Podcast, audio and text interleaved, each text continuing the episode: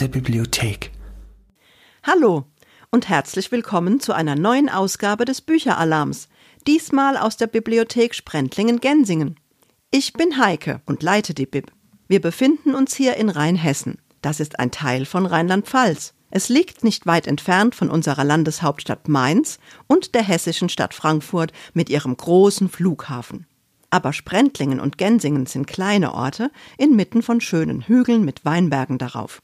Vor vielen Millionen Jahren war das hier alles Meeresgrund. Darum kann man hier immer noch Versteinerungen von Meerestieren finden, zum Beispiel Haifischzähne. Unsere Bib hat zwei Standorte. Und was es damit auf sich hat, erzählen euch jetzt Marit und Jamiro. die schon lange in unsere Bib kommen und richtige Vielleser sind. Toll finde ich an der Bücherei, dass es eine sehr große Auswahl an Büchern gibt, die man an zwei Standorten, einmal in Gensingen, einmal in Sprentling an der IGS, ausleihen kann. Es gibt viel Auswahl an Büchern, DVD und Hörspielen. Die Grundschule und die Kindergärten kommen oft in die Bibliothek. Man wird auch immer freundlich vom Bibliothekteam begrüßt und sie arrangieren sich sehr, vor allem beim Besorgen von neuen bzw. gewünschten Büchern.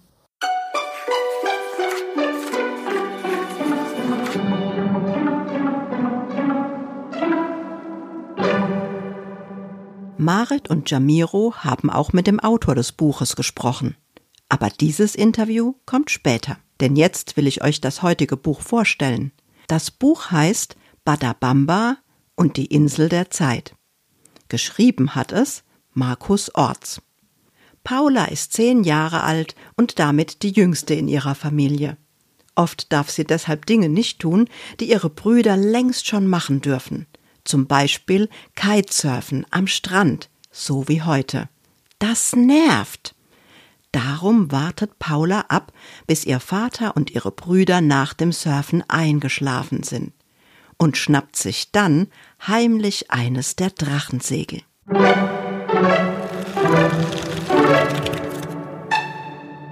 Paula hatte Glück, dachte sie jedenfalls, denn der Wind wurde stärker.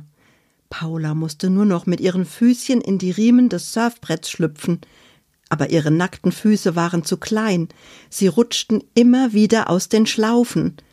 Paula seufzte, sie hätte zwei Paar Wasserschuhe übereinander anziehen müssen.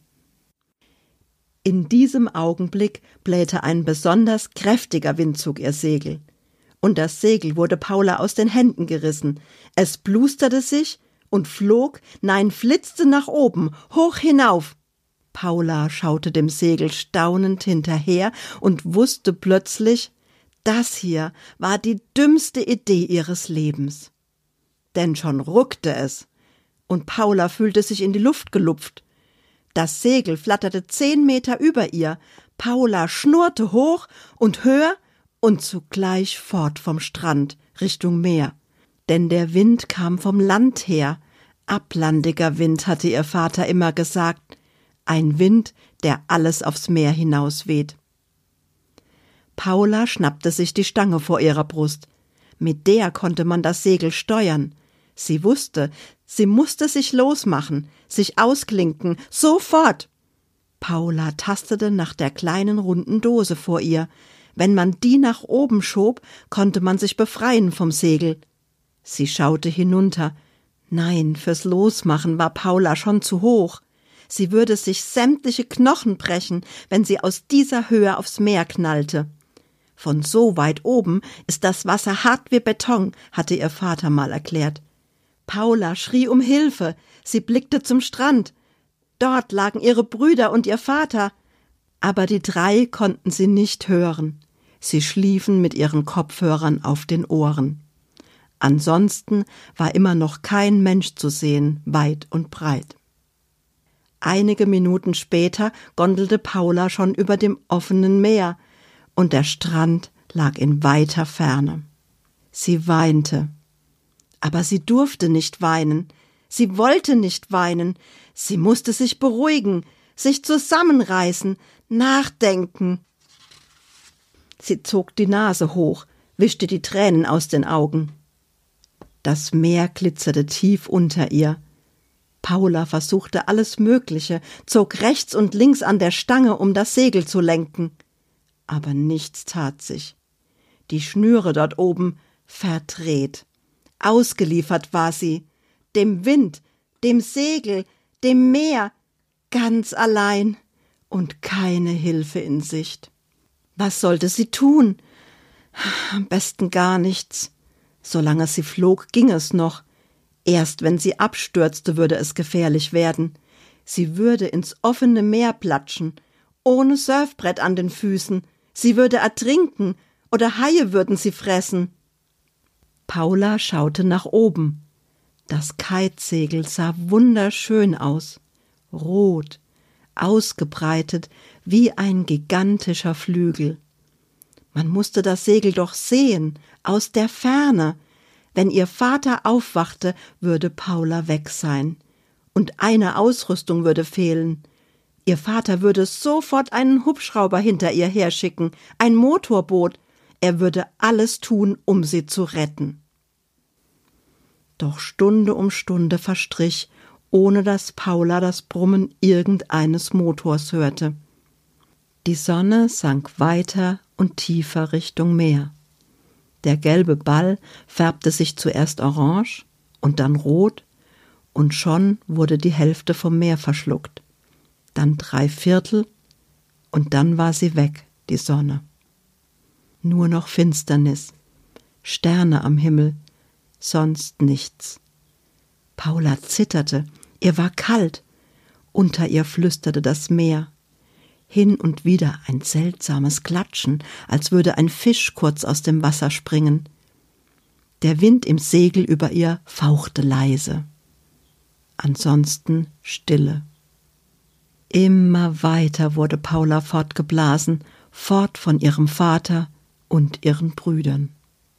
Sie hielt Ausschau nach den Lichtern irgendeines Schiffes, nach einem Leuchtturm, nach irgendetwas, aber da war nichts. Hilflos und allein schloss Paula die Augen. Sie spürte plötzlich eine bleierne Müdigkeit in ihren Gliedern und in ihrem Kopf. Nur nicht einschlafen, dachte sie. Und dann schlief sie doch ein. Erschöpft, ausgeweint, verlassen, am Segel hängend, in größter Gefahr, schlief sie ein.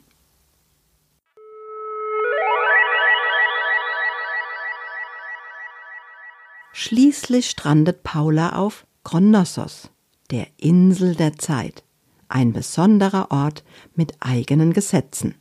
Ein Ort, an dem ihr drei wundersame neue Freunde beistehen. Carissima, die liebevoll verrückte Urwaldoma.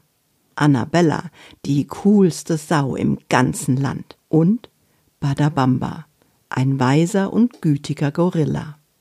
Badabamba ist es, der ihr schließlich erklärt, dass es nur eine Möglichkeit gibt, zu ihrer Familie zurückzukommen.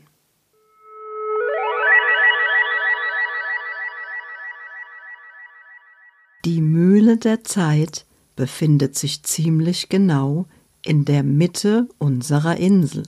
In der Mühle lebt ein merkwürdiger Müller. Er sitzt den ganzen Tag auf ein und demselben Stuhl. Im Schatten der Mühle liegt der Urzeitsee. Der Urzeitsee hat eine Länge von ungefähr 300 Metern. Und du, Paula, musst diesen See durchschwimmen. Warum?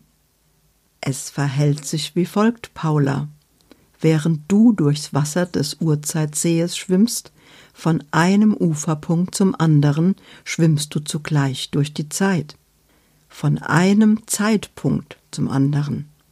Du schwimmst zurück in die Vergangenheit. In welche Vergangenheit?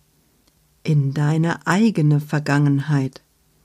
Du entscheidest vorher, an welchen Punkt in der Zeit du zurückschwimmen möchtest. Daher habe ich den Zettel geschrieben. 27. August, 12 Uhr. Bevor du den See durchschwimmst, musst du den Zettel verspeisen. Was meinst du? Fressen, rief Annabella. Verspachteln, runterwürgen. Und wenn du das andere Ufer erreichst, fuhr Badabamba fort, stehst du vor dem goldenen Tor der Zeit. Du wirst durch es hindurchspringen und exakt zu der Zeit wieder auftauchen, die du verschluckt hast, am 27. August um 12 Uhr.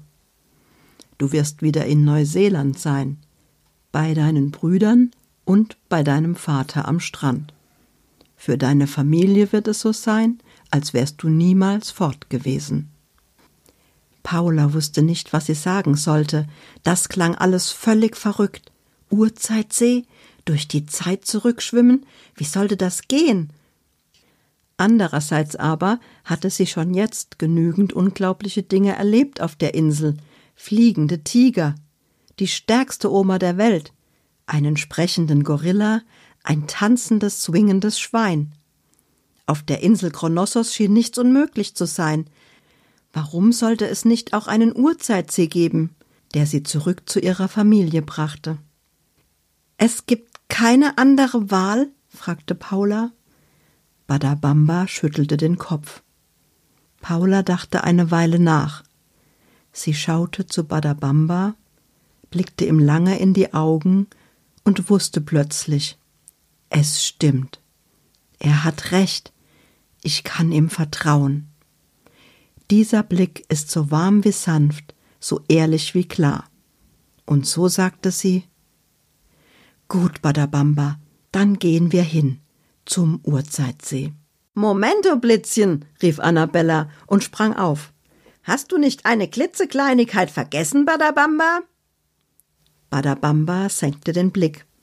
Annabella hat recht, sagte die Urwaldoma. Wir müssen Paula alles erzählen. Was denn noch? sagte Paula. Na ja, sagte Carissima, es gibt haufenweise Gefahren im Urwald, bevor wir überhaupt dahin kommen, wo wir hinwollen, bitte danke. Und im Urzeitsee selber, da lauert bitte danke das schrecklichste Biest von allen. Ein Biest? Ein Monster, rief Annabella, der Teufelskrake. Er schläft immer. Nur wenn jemand durch den Urzeitsee schwimmt, wacht er auf. Er hat zwölf irre lange Tentakel, für jede Stunde eine.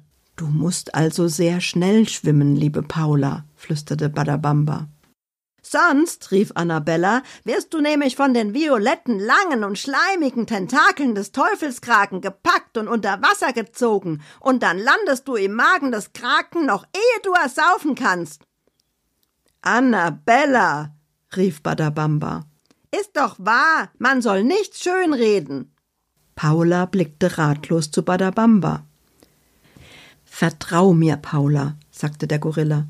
Es ist die einzige Möglichkeit für dich, die Insel zu verlassen. Du wirst es schaffen. Wir werden dabei sein, alle drei. Wir werden dir helfen. Wir werden den Kraken ablenken, während du schwimmst.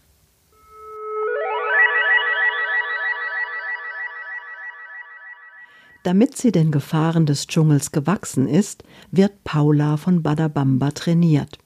Sie lernt schnell schwimmen, waffenloses Kämpfen, Kraftaufbau, Klettern, aber auch geduldig in die Stille lauschen. Eine der Gefahren sind die Hubanesen, ein kriegerischer Stamm seltsamer Menschenaffen, vor denen alle auf der Insel Angst haben. Von Annabella erhält sie einen magischen Rucksack namens Rudi, kurz für Rucksack, Ru, für alle die Dinge, die, die man in allergrößter Gefahr auf einer Abenteuerreise gut gebrauchen kann. Schließlich ist es soweit. Paula und ihre drei Freunde reiten auf ihren Farbenpferden durch den Dschungel in Richtung Urzeitsee. Auf halber Strecke dorthin versperrt ihnen ein Hindernis den Weg. Der Weg mündete in eine offene, grün bewachsene Lichtung. Dort lag das Ufer eines Sumpfes. Und genau dieser Sumpf war die Quelle für den entsetzlichen Gestank, der sogar durch Paulas Piratentuch drang. Ein Sumpf, ein Moor, ein Morast, aus dem es blubberte und braun brodelte, bestialisch stinkend. Ätzende Dämpfe zwirbelten sich in die Höhe. Es taten sich Löcher auf und verschwanden wieder. Fette Blasen blubbten aus der Schlacke und zerplatzten und gaben diesen üblen Pestgestank von sich. Der Sumpf war nicht sehr breit, das andere Ufer lag etwa 200 Meter entfernt. Sagt bitte nicht, wir müssen da durch, näselte Paula unter ihrem Kopftuch. Na klar müssen wir da durch, rief Annabella. Sau cool ist das doch. Badabamba wandte sich an Paula. Wir können den Sumpf mit den Pferden nicht umgehen. Dazu ist das Unterholz in diesem Teil des Dschungels viel zu dicht. Paula schaute nach links und nach rechts. So schmal der Sumpf auch war, so lang schien er sich zu erstrecken, denn nach beiden Seiten hin war ein Ende nicht zu sehen. Paula trat näher und warf einen Stein hinein, der sofort verschluckt wurde. Aber, sagte sie, der Sumpf sieht aus, als würde man darin versinken. Ja, sagte Badabamba, das wird man auch, aber nur, wenn man zu schnell ist. Glaub mir, ich habe den Sumpf schon öfter überquert. Wir werden unbeschwert und ungehindert und ohne jeden noch so kleinen Kratzer durch den Sumpf kommen. Aber nur, wenn wir eine Regel beachten. Wir müssen in Zeitlupe gehen denn das ist der Name des Sumpfes, der Zeitlupensumpf. Wie meinst du das? Wir gehen langsam, in zeitlupenhaften Schritten, und je langsamer wir gehen, umso fester wird der Untergrund unter unseren Füßen. Du darfst nicht in Panik ausbrechen, auf keinen Fall. Wenn du anfängst zu laufen, dann wird dich der Sumpf verschlingen, Paula, mit Haut und Haaren sofort. Dann wirst du in ihm versinken und nie wieder auftauchen. Paula sagte nichts. Vertrau mir, sagte Badabamba. Geh einfach hinter mir her und tu genau das, was ich auch tue. Folge meinen Bewegungen, dann kann dir nichts passieren. Wie um ihr Mut zu machen, bat Badabamba als erstes die Farbenpferde den Sumpf zu durchqueren. Sie sind erfahren darin. Das ist für sie ein Kinderspiel. Schau es dir an. Die vier Farbenpferde setzten ihre Hufe so behutsam in den Sumpf, dass es eine wahre Freude war. Sie gingen zeitlupenhaft wie Wildkatzen, die sich an ihre Beute heranpirschen. Und dennoch kamen sie gut voran. Schon nach einer Viertelstunde waren alle vier Pferde am anderen Ufer, drehten sich um und wieherten. Paula war mordsgespannt. Sie hatte zwar Badabambas Worte verstanden und die Farbenpferde gesehen, aber sie wollte es selber erleben, wie es sich anfühlte, in Zeitlupe durch den Morast zu stapfen. Badabamba trat an den Rand des blubbernden Sumpfes, schaute noch einmal zu Paula, nickte ihr zu und sagte Nur Mut, folge meinem Beispiel. Dann tat er seinen ersten Schritt hinein in den Sumpf furchtbar langsam und zäh. Es sah tatsächlich genauso aus wie in Zeitlupe. Langsam, ach so langsam bewegte er seine Beine und Arme, und Paula tat es ihm gleich. Sie setzte ihre Füße atemberaubend zäh genau in die Abdrücke, die Badabamba hinterließ, und es fiel ihr auf, dass Badabamba sehr kleine Schritte machte, damit sie ihm leichter würde folgen können. Badabamba dachte immer an sie. Wenn einer ihrer Füße den sumpfigen Morast berührte, glaubte Paula, sie sinke sofort ein, aber durch die Langsamkeit ihrer Bewegungen gewann sie festen Stand auf dem Moor. Und so konnte sie den nächsten trägen Schritt in Angriff nehmen, in aller Gemächlichkeit. So erreichten sie die Mitte des Sumpfes, als sich plötzlich etwas änderte. Die Blasen, die aufblubbten und zerplatzten und diesen jämmerlichen Gestank verströmten, sie zerplatzten weiterhin, aber zusammen mit dem Gestank kam nun etwas zum Vorschein. Paula musste zweimal hinschauen, um zu erkennen, was das war. Ein Stiefel aus Holz. Was ist das? rief sie. Hm, das überrascht mich, sagte Badabamba. Offensichtlich sind nicht alle so langsam über den Sumpf spaziert wie wir. Wieso nicht? Ich vermute, dass der Sumpf jemanden verschluckt hat. Paula schwieg, ihr gruselte. Solche Stiefel aus Holz tragen die Hubanesen. Immer wenn Badabamba das Wort Hubanesen aussprach, schwang so viel mit, was Paula nicht kannte an ihrem Freund, ein Echo von Hass und Wut. Immer wenn sie das Wort Hubanesen hörte, sah sie diese merkwürdigen und gruseligen Menschenaffen vor sich, in ihren Kutten, von einer Kordel zusammengebunden, mit Messer und Schwert sah ihre bösen roten Augen. Immer wenn Paula das Wort Hubanesen hörte, zuckte sie zusammen und dachte, hoffentlich begegnen wir ihnen nicht, niemals. Auf einmal ging alles sehr schnell. Als Paula ihren linken Fuß wie alle anderen Schritte zuvor in den Abdruck ihres Freundes Badabamba stellte, platzte dicht neben ihr eine Blase auf, und aus der Blase und der dunklen, stinkenden Tiefe schwappte eine schwarz behaarte Hand hinauf. Paula schrie, als sie die schwarzschlammigen Finger an ihrem Knöchel spürte. Die Hand! Es sah so aus, als wolle die tote Hand sie in die Tiefe reißen, hinab in den Schlund. Panik schoss ihr ins Blut. Sie konnte nichts dagegen tun, sie wollte nur fort von dieser ekelhaften Hand. Und schon rannte sie los, missachtete alle Warnungen Badabambas, hörte nicht auf seinen Schrei, nein, lief einfach los, hin zum anderen Ufer dort drüben. Das war nicht mehr weit. Sie würde es schaffen. Weg hier, weg, nichts wie weg von dieser grässlichen Hand. Paula jubelte, denn der Sumpf trug sie. Vier Meter, ja, fünf Meter. Badabamba hatte Unrecht, es ging auch ohne Zeitlupe. Doch ihr Jubel währte nur eine Sekunde, denn plötzlich stand sie bis zu den Knöcheln im Morast, und sie eilte weiter, doch mit jedem Schritt, den sie tat, sank sie tiefer ins Moor, knietief schon. Weiter, weiter, sie konnte nichts dagegen tun, sie musste einfach rennen, egal wie schwer es ihr jetzt fiel, hier, mitten im Sumpf. Ihr stand der Schlamm bis zum Bauch. Es war, als hätte der Sumpf sie fest im Griff, als wolle er sie nicht mehr aus den Klauen lassen. Paula konnte sich noch umdrehen zu Badabamba und den anderen, doch sah sie, wie weit sie weg waren in ihrem Zeitlupentempo. Denn sie mussten nach wie vor sehr langsam weitergehen, um überhaupt über Wasser zu bleiben. Schon wuchs der Sumpf bis zur Brust, zum Hals, zum Kinn, zu den Lippen, die immer noch vom Tuch umwickelt waren, und ein letztes Mal holte Paula tief Luft.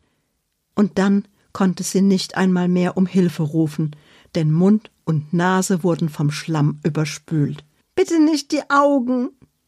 Paula hoffte, noch irgendwie Grund unter ihren Sohlen zu finden. Aber selbst wenn der Sumpf einen Boden hätte, wäre Paula viel zu klein, um stehen zu können.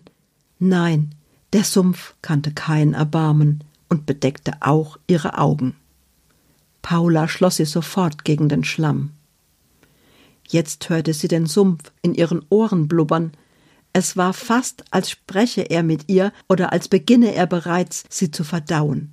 Der Sumpf plapperte und quatschte. Paula musste so lange wie möglich die Luft anhalten. Ihre letzte Chance, die Arme nach oben recken, aus dem Sumpf hinaus. Badabamba damit zeigen, wo sie sich befand.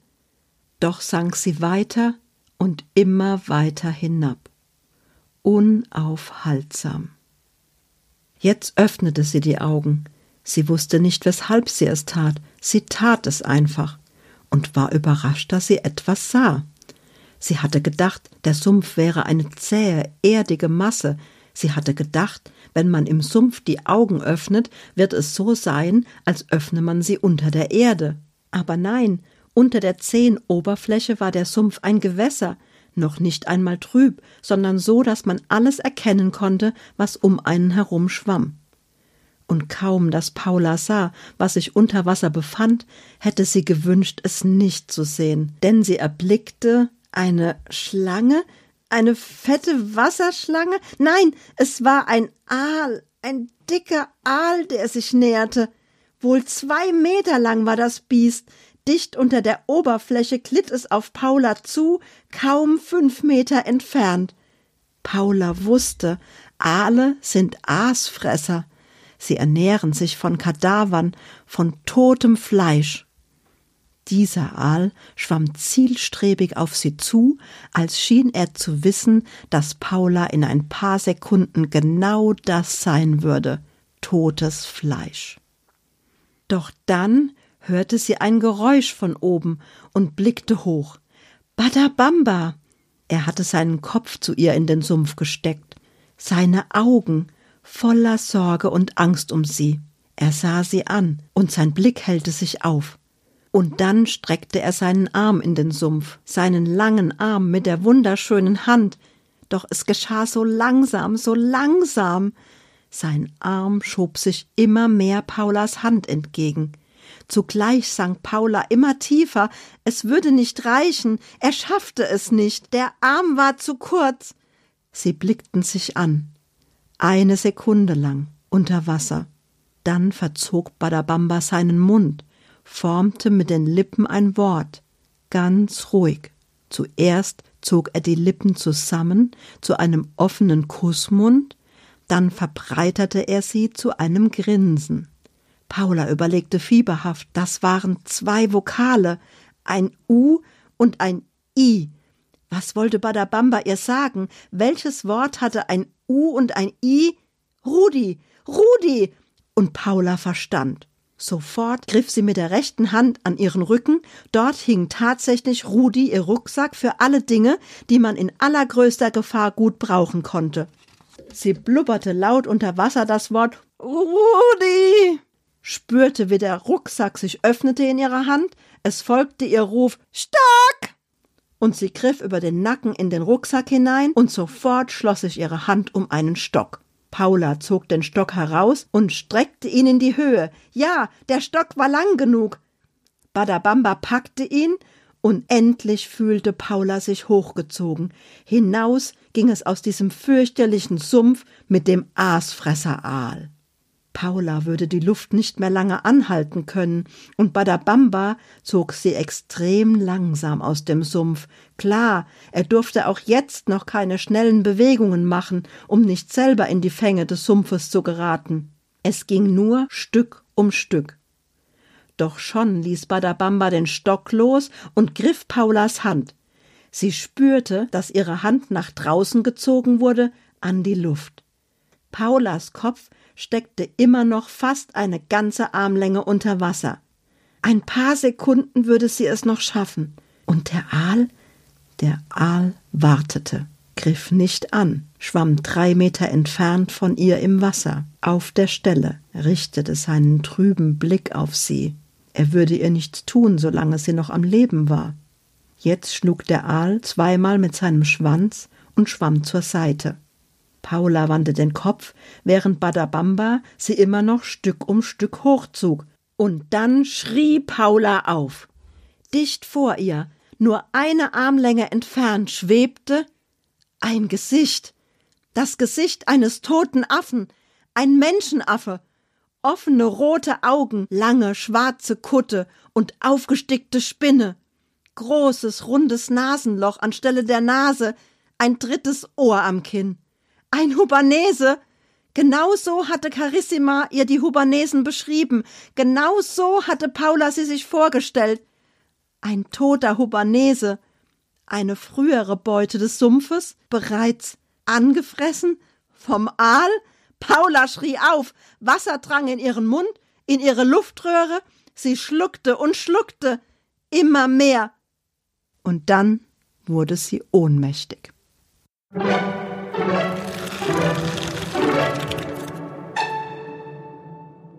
Keine Angst. Natürlich hat Badabamba Paula noch gerettet. Aber welche Gefahren sie noch meistern muss und ob sie es wirklich schafft, den Urzeitsee zu durchschwimmen und dem entsetzlichen Teufelskraken zu entkommen, das müsst ihr selber nachlesen. Klar gibt's das Buch bei uns in der Bib und bei euch vielleicht auch. Aber ihr könnt es natürlich auch in eurer örtlichen Buchhandlung kaufen. Und nun bin ich gespannt, welche Fragen Marit und Jamiro dem Autor Markus Orts stellen werden.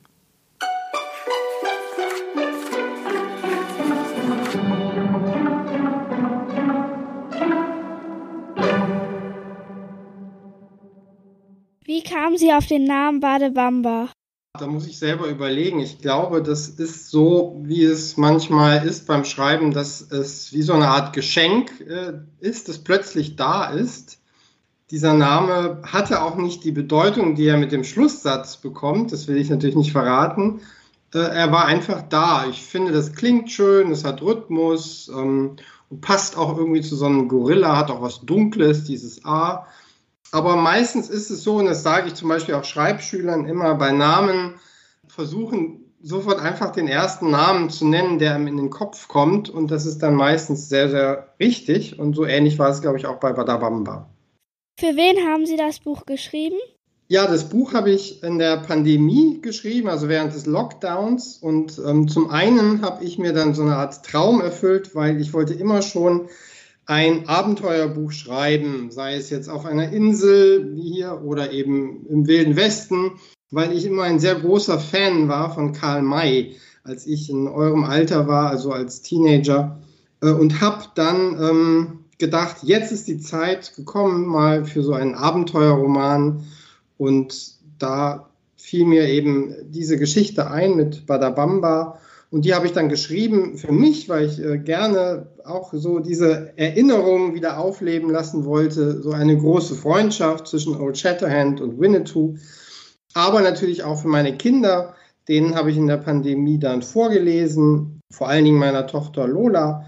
Da habe ich dann sozusagen jeden Tag geschrieben und geschrieben und geschrieben und am Abend habe ich das vorgelesen und dann hat sie gesagt, war es nur zwei Kapitel, Papa? das ist aber viel zu wenig. Und dann ähm, musste ich am nächsten Tag ein bisschen mehr schreiben. Und so hat sich das ergeben. Ähm, also ich selber wollte das unbedingt schreiben, aber ich glaube, meine Kinder äh, haben sich auch darüber gefreut.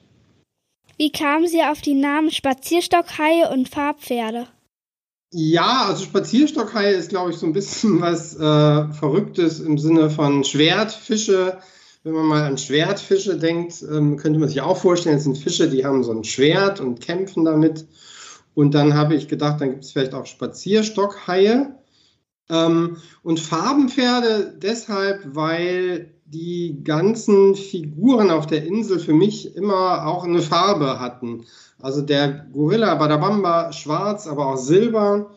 Äh, das Schwein Annabella natürlich äh, pink und die ähm, Urwaldoma in sehr, sehr vielen verschiedenen Farben. Und dann habe ich gedacht, dann wäre es ja auch passend, wenn die Pferde auch irgendwie zu ihnen passen. Und übrigens, die, die Pferde, die Namen der Pferde, die Lola hat äh, eins sich ausgedacht, nämlich das von der Urwaldoma. Da habe ich sie genau gefragt, nenn mal irgendeinen Namen von irgendeinem Pferd, jetzt ohne zu überlegen. Und dann hat sie gesagt, viereckiger Strauß. Und das fand ich so super. Das habe ich dann sofort übernommen. Und Shakuntala, äh, das Pferd von Badabamba, da gibt es, glaube ich, so eine ZDF-Reporterin, die heißt Shakuntala Banerjee und den Namen fand ich immer so toll, Shakuntala, das klingt so richtig schön. Den habe ich mir dann vom ZDF ausgeborgt. Ist Lola Ihre Tochter? Genau, Lola ist meine Tochter, die ist jetzt neun und die hat damals dann schon mit acht ähm, zugehört. Und äh, ja, das ist immer schön, wenn man dann natürlich ein ähm, Testpublikum hat, also ein Kind, das in einem ähnlichen Alter ist wie die Zielgruppe. Und dann kann die Lola und auch die Jungs, äh, David und Aljoscha, die haben mir dann schon gesagt, irgendwie, was ist jetzt vielleicht zu kompliziert oder zu schwierig oder auch zu traurig, ähm, wobei ich das Traurige auf jeden Fall gerne drin gelassen habe, denn ähm, ich finde, dass in der Kinderliteratur heutzutage das Thema Tod und Trauer ein bisschen zu kurz kommt. Deswegen gibt es ja auch in dem Buch eine Szene, die ist erstmal sehr, sehr hart und sehr, sehr ähm, traurig, glaube ich, zum Lesen. Das löst sich dann ein bisschen auf. Aber ich erinnere mich eben auch äh, an mein Urerlebnis als Lesender, als nämlich bei Winnetou 3 äh, Winnetou sich vor den tödlichen Schuss warf und Old Shatterhand das Leben rettete und dabei starb eben Winnetou.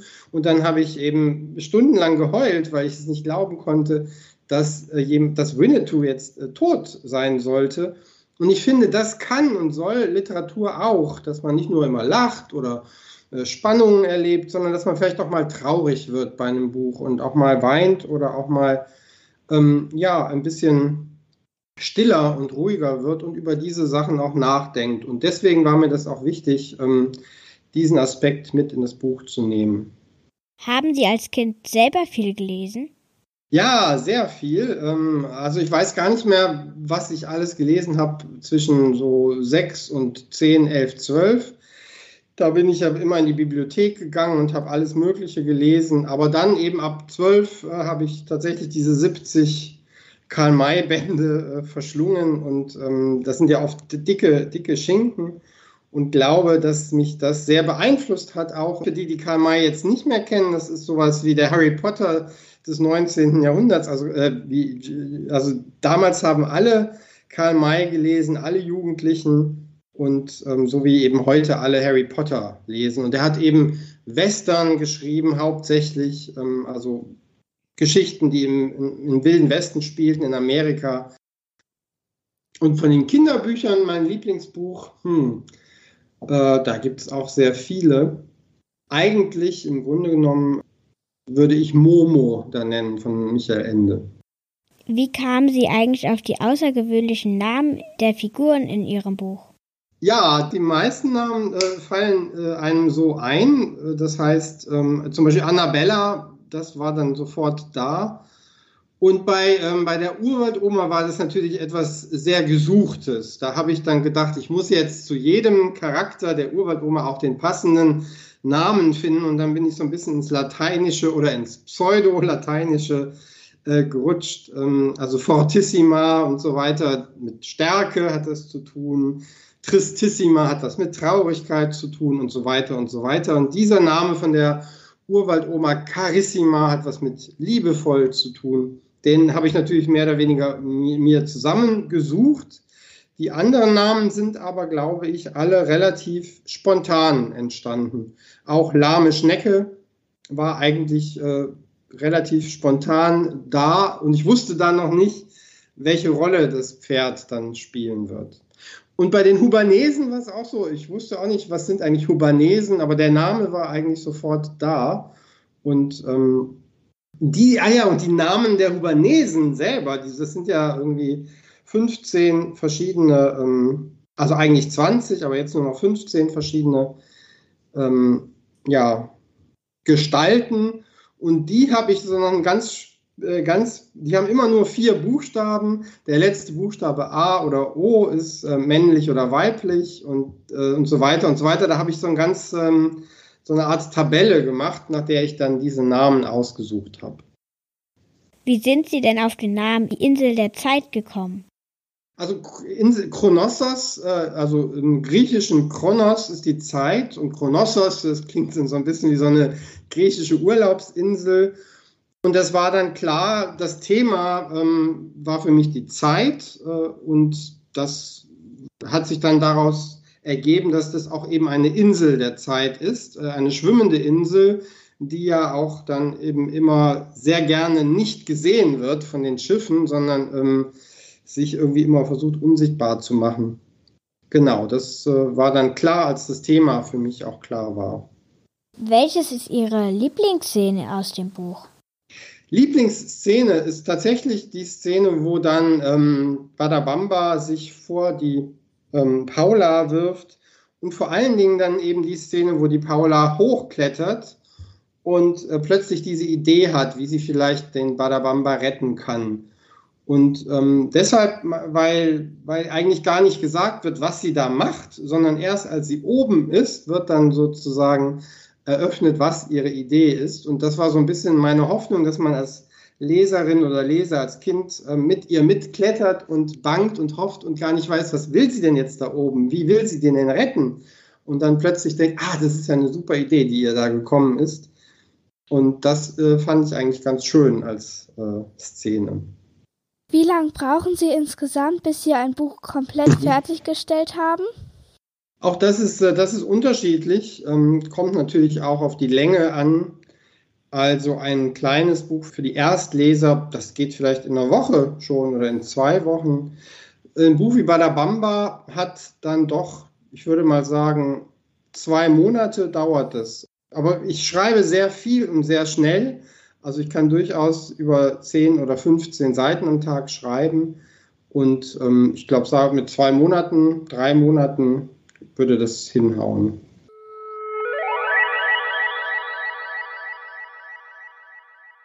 Das war der heutige Bücheralarm aus der Bib Sprendlingen-Gensingen zu dem Buch Badabamba, die Insel der Zeit von Markus Orts, erschienen im Überreuter Verlag. Vielen Dank, dass ihr zugehört habt.